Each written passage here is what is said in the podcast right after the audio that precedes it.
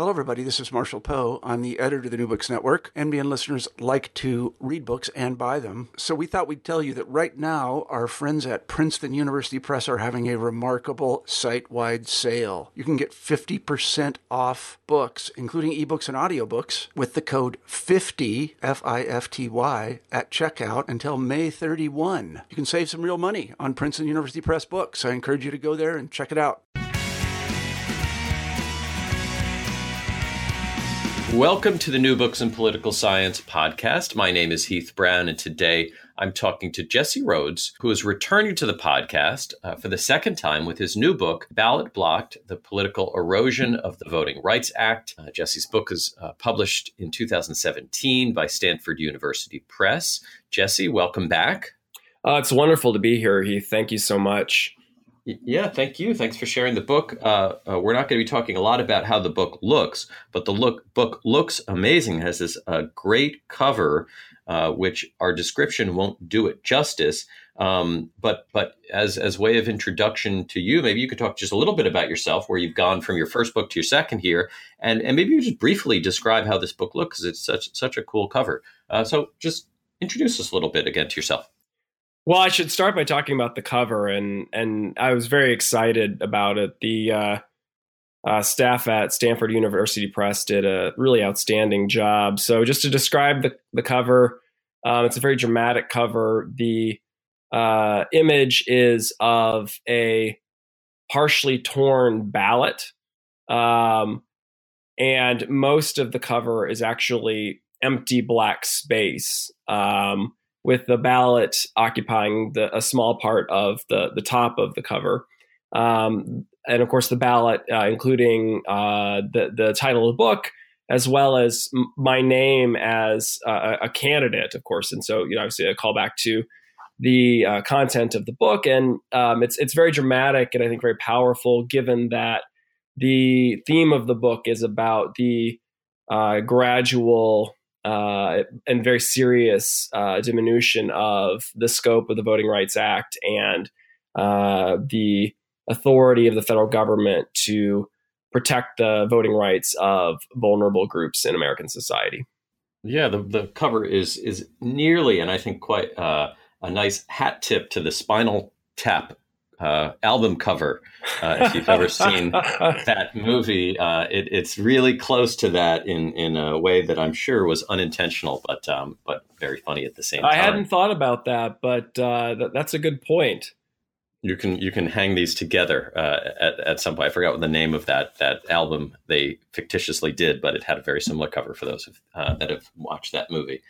so let's talk about the book um, and and also mention that you're you're still at the University of Massachusetts Amherst and are now an associate professor of political science there. So let's let's talk about the book. Um, there are these uh, bookends that your book fits between uh, that really make up what you're talking about, and those bookends are the original Voting Rights Act of 1965 and the more recent Supreme Court uh, decision, the the Shelby decision. Uh, let's get to the Shelby decision later, but but let's first perhaps you could outline the basics of the Voting Rights Act, um, the big components of it, and maybe a little bit about the, the politics of its passage in the 1960s.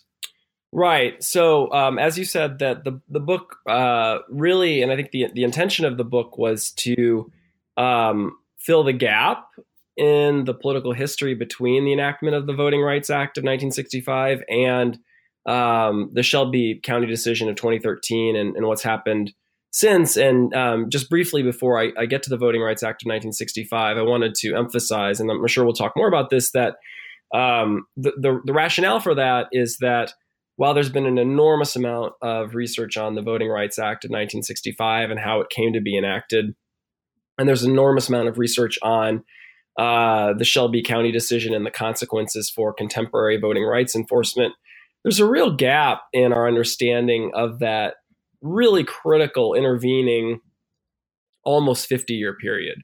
Um, and a lot of what has been discussed is this narrative of kind of bipartisan consensus in support of voting rights. And the book as a whole really seeks to uh, raise questions about that narrative of bipartisan consensus. Um, so I can talk a little bit about the Voting Rights Act of 1965. And so um, the critical uh, uh, purpose of the Voting Rights Act of 1965 was to give the federal government the tools to be much more actively and uh, uh, uh, preemptively engaged in addressing uh, discriminatory actions that could interfere with the right of individuals to vote and with the right of individuals' votes to have equal weight in the political process. That before 1965, um, the tools that were available to the federal government were prob- primarily uh, lawsuits, so efforts to enjoin discriminatory um, practices in elections.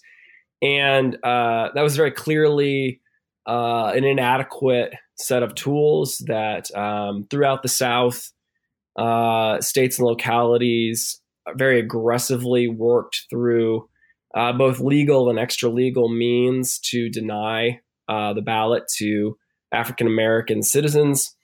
And the federal government before 1965, you know, they would they would get involved in lawsuits to try to prohibit uh, those, those illegal actions, right, which were clearly illegal under under the 15th Amendment to the Constitution. But the federal government was really engaged in kind of a process of whack a mole um, that uh, localities would do things that were unconstitutional uh, the federal government would try to initiate suits when and where it could. Of course, given its limited resources, it could it could only do what it could do. Um, but then those suits would take years, uh, and elections would go by. People still wouldn't have access to the ballot, um, and as a result, the federal government was always playing catch up, always way behind. And as a result, um, throughout the South, uh, millions of people were denied access to the vote, unable to register to vote, even if they were successful in registering, unable to successfully cast a ballot. And so, what the Voting Rights Act did was give the federal government new tools to become more aggressive and more active on the front end. Um, and so, it strengthened the, the authority of the federal government to initiate lawsuits.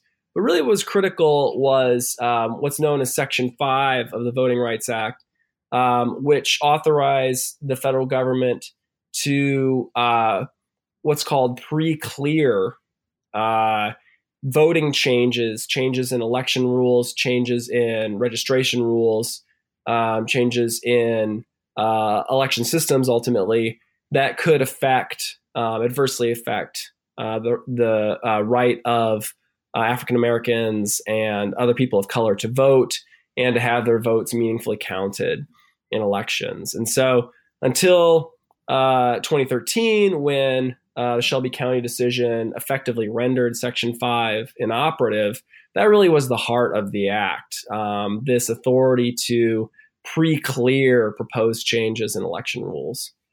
Now, written into the, the law, the original law, is a, is a sunset clause that compels Congress to extend the VRA, Voting Rights Act, on occasion. Um, has this portion of the act been a contentious process for Congress, or has it generally been consensual uh, for its continuation? Well, that's right. So the the structure of the Voting Rights Act um, was divided into um, so-called permanent provisions, um, primarily relating to the federal government's litigation authority, and so-called temporary provisions. In particular, Section Four which established the uh, formula which identified jurisdictions with histories of discrimination in elections for preclearance coverage, and Section 5, which established the preclearance process. And those sections did sunset periodically, and Congress had to uh, affirmatively reauthorize those provisions. And so uh, that, that process occurred several times in 1970, 1975, 1982, and 2006. And uh, at least with the final votes, by overwhelming margins in both houses of Congress, uh, Congress reauthorized those provisions. And at the same time, with each reauthorization, it further extended the scope of the statute um, primarily by overturning adverse uh, Supreme Court statutory decisions um, and by including more groups under the coverage of the Voting Rights Act uh, provisions. Um, so, uh, uh, Hispanics and Latinos, uh, people who uh, English is not their first language, and so forth. So, given what you just described, you would describe this as a wide bipartisan consensus that the uh, st- the thrust and, and structure of Voting Rights Act is is the right uh, way to make policy. Uh, but at the same time, there is this other cross current, which is Republican opposition.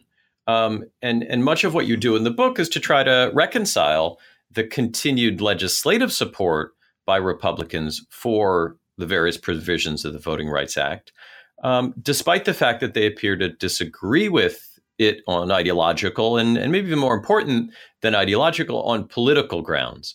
Um, so so how how do you square that if that's the central puzzle? What why does that puzzle exist? Why are they in conflict between their legislative strategy and and uh, their ideology and, and politics?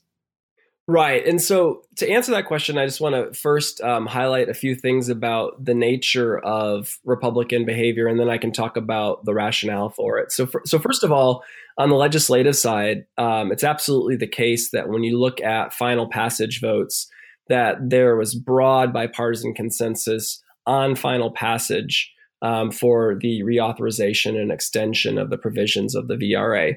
However, when you drill down a little bit and start to look at um, votes on amendments that would limit the scope of the Voting Rights Act or institute uh, new sunset provisions on uh, the Section 4 and Section 5, or even other sections like the minority language uh, provisions, or that would strip uh, the minority language provisions from the Act you start to see partisan divisions on those pre final passage votes, on those amendment votes.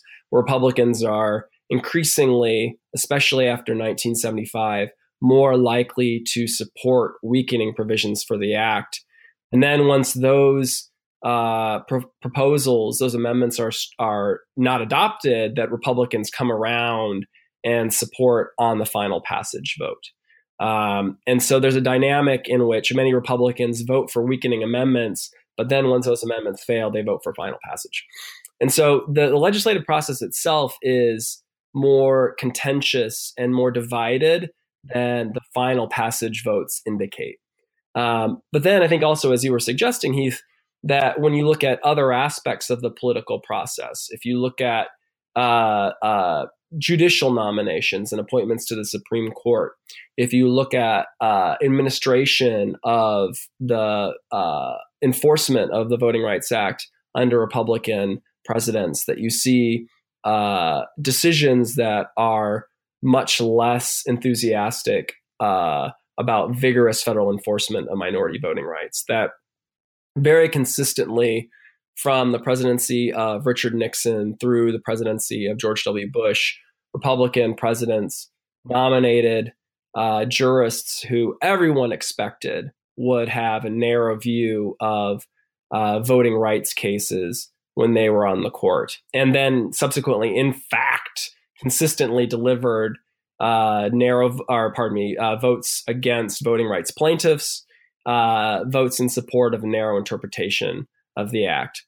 And at the same time, um, Republican presidents uh, adopted uh, administrative strategies that tended to reduce the scope of federal enforcement. So they consistently uh, promoted to positions of power within the civil rights division of the Department of Justice individuals who were not sympathetic to a strong interpretation of the Voting Rights Act, those individuals um, very consistently uh, worked hard to uh, centralize authority within their own persons, within their offices, to exercise greater control over career staff within the uh, civil rights division, right? So, because career staff tended to be enthusiastic about strong voting rights enforcement. Um, and with these types of behaviors, you did see important changes in the vigorousness of federal enforcement during Republican administrations. You saw um, important declines in the frequency of objections to state and local uh, election law changes. You saw declines in the number of suits that were supported by the administrations um, against jurisdictions with potentially discriminating voting arrangements and so forth. And so, um, very consistently from the late 1960s through uh, George W. Bush administration, uh, the conclusion in 2008, Republicans were using these non legislative strategies to limit the scope of enforcement. And part of the burden on you in this book is to do more than simply sort of describe what's happened, but also to show some level of, of intent and answer the why question. So, you know, why? Why do it this way? And and the you know one answer is well, it's just more, um, it's just a better way to do it. Um, but but your answer is a little bit different. I wonder if you can talk uh, just a little bit about about that why question, what you've discovered, because you've done incredible, detailed historical archival research um, that gets to motivation and gets to intent. Um, without describing all of the intent, I wonder if there are any uh, examples uh, that stick out to you in the book that that get to the the explanation for why this has been the strategy over this time period. Well, the essential, uh, essentially, the explanation for this behavior is political. Um, that on the one hand, Republicans had a lot of ideological and political reasons to be unenthusiastic about a vigorous federal presence in enforcing minority voting rights. Um, some Republicans and their constituents uh, had racially conservative attitudes. They were not uh, enthusiastic or focused on expanding the the voting rights of citizens of color. Um, other Republicans, uh, you know, they might have, in the abstract, uh, believed that voting rights were important, but they were more concerned about the specter of uh, big or overweening government. Um, still, other Republicans had constituents who were anxious about the practical political consequences of expanded uh, minority political participation in politics. Um, some Republicans were primarily focused on electoral strategies, and their big concern was about increasing Republican uh, political involvement uh, and support in uh, the formerly uh, solidly Democratic South. And so there are a lot of uh, factors that made Republican politicians disinclined to support vigorous federal enforcement of minority voting rights. No, but but on the other ahead. hand, oh yeah, I'm sorry, Heath. Yeah, um, no, no, but, go on, ahead. but on the other hand, uh, there was an important electoral imperative that made Republicans nervous about being too aggressive in uh, their efforts to limit the scope of federal enforcement. And that was the perception, and I think the correct perception, that overly aggressive efforts to limit the scope of minority voting rights would be opposed not only by voters of color, but also by moderate whites. That the Voting Rights Act is um, what people call a super statute. It has a kind of quasi constitutional status. It's venerated. It's viewed as kind of one of the key uh, uh, pillars of contemporary American politics.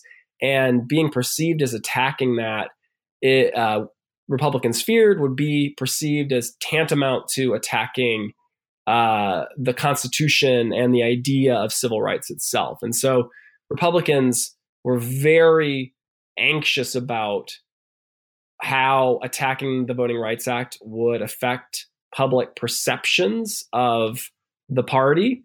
And so, what we see is a strategy in which, in these very high profile, transparent politics, uh, uh, legislative politics over uh, the Voting Rights Act, Republicans acquiesce to make uh, uh, it appear that they are supportive of voting rights and to protect their reputation, but in these less transparent, more behind the scenes venues of administrative politics uh, and judicial appointments, they pursued the objectives that accorded with their core ideological now, and, and, political things commitments. Change um, and and change after the most recent um, in in during the Bush administration, the most most recent uh, re-up of of many of the provisions of the law. Um, what gets us from that time period uh, of the mid aughts up through the Shelby decision and and even sort of more more uh, uh up through today? What what's changed in the politics of the Voting Rights Act? Um, that that has uh, that sort of leads us inevitably to the Shelby decision, um, and and to a repositioning of of the conversation about uh, electoral rights and voting rights. Um, maybe you could just sort of uh, we can end our conversation talking about the more uh, contemporary time period. Well, I think that um, through 2006, uh, not much had changed. So uh, you saw Republicans, a very conservative Republican Party in Congress, a very conservative Republican President George W. Bush, um, ultimately come out and overwhelmingly support reauthorization of the Voting Rights Act again for 25 years until um, 2031. Um, and uh, at the same time, you saw uh, uh George W. Bush uh, uh, continue on the path of his Republican forebears that he really aggressively and some and some would claim even illegally took steps to reduce the scope of federal enforcement, and he appointed very conservative judges to the Supreme Court. Um, what happened with Shelby County was that it really changed um, the playing field and the uh, who bore the standard of um, the burden of promoting voting rights and proposing voting rights proposals. So, what really critically happened with Shelby County was that it judicially cleared the deck of um, uh, the the preclearance uh, process by striking down the coverage formula. It rendered uh, the uh, preclearance process inoperative, and Republicans have been trying uh, to weaken preclearance by a variety of means for a long time, um, but they knew that they couldn't do it too aggressively. Well, with Shelby County, the Supreme Court handed them a gift. It, it did it did the dirty deed for them, so to speak.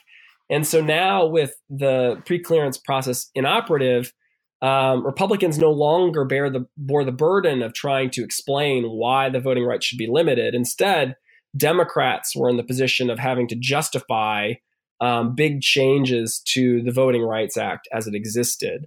And so Shelby County kind of flipped the burden from Republicans to Democrats and put Republicans in this position where instead of having to justify their uh, novel proposals, they could instead uh, exploit the the characteristic tendency of Congress to to do nothing uh, and and put the burden of proof on Democrats to justify these changes. And so that's really where we are today. That that uh, since since Shelby County Democrats tried on numerous occasions to try to resurrect uh, the preclearance process, Republicans have said no, it's not necessary. Um, and meanwhile, um, at the state and local levels, we've seen these big fights over voter ID, over um, other restrictive voting rules. And again, because the federal government doesn't have the means to preemptively review these changes, um, their uh, uh, opponents of these changes, so civil rights activists, Democrats, and so forth, have to after the changes are enacted, uh, go through the litigation process to challenge them, them in court. And so we're kind of ironically, in some ways, back to where we were before 1965. Uh, an amazing way to end this conversation, and and also also the, the book, uh, the this topic uh, of, of, voting rights, the actual Voting Rights Act, and also the way in which it's being played out at the state and local level is so in the news uh, right now uh, that your book, uh, Ballot Blocked The Political Erosion of the Voting Rights Act, published in 2017 by Stanford University Press, is a must read. Jesse, thank you so much for your time today. Heath, thank you so much for having me on the podcast. It's a real pleasure.